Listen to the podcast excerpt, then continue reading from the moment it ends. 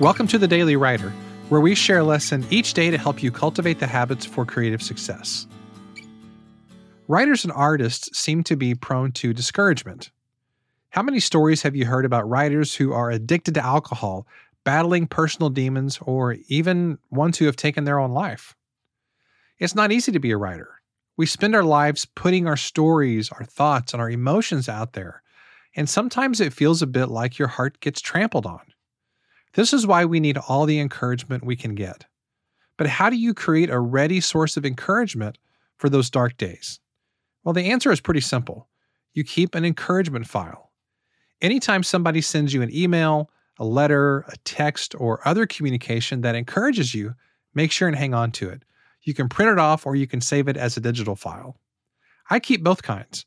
I have a big box where I store all the nice letters and cards people have given to me over the years, but I also keep a notebook in my Evernote app simply titled Encouragement.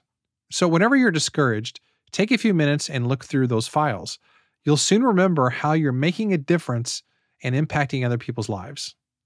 You know, it's really easy to forget this in the push and pull of everyday life.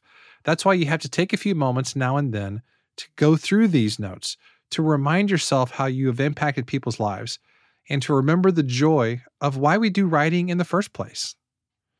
Oscar Wilde said, When it rains, look for rainbows. When it's dark, look for stars.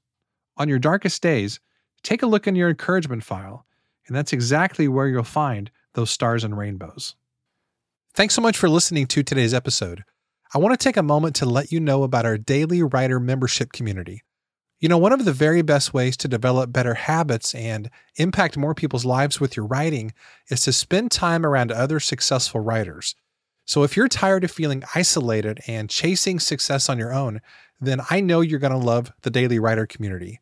For years, I searched for the kind of writing community that I would want to join, but I could never find what I wanted, so I created my own. Some of the features include weekly writing sprints, monthly community calls, book discussions, calls with guest experts, and much more. For more info, you can visit dailywriterlife.com slash community. Thanks, and I'll see you tomorrow.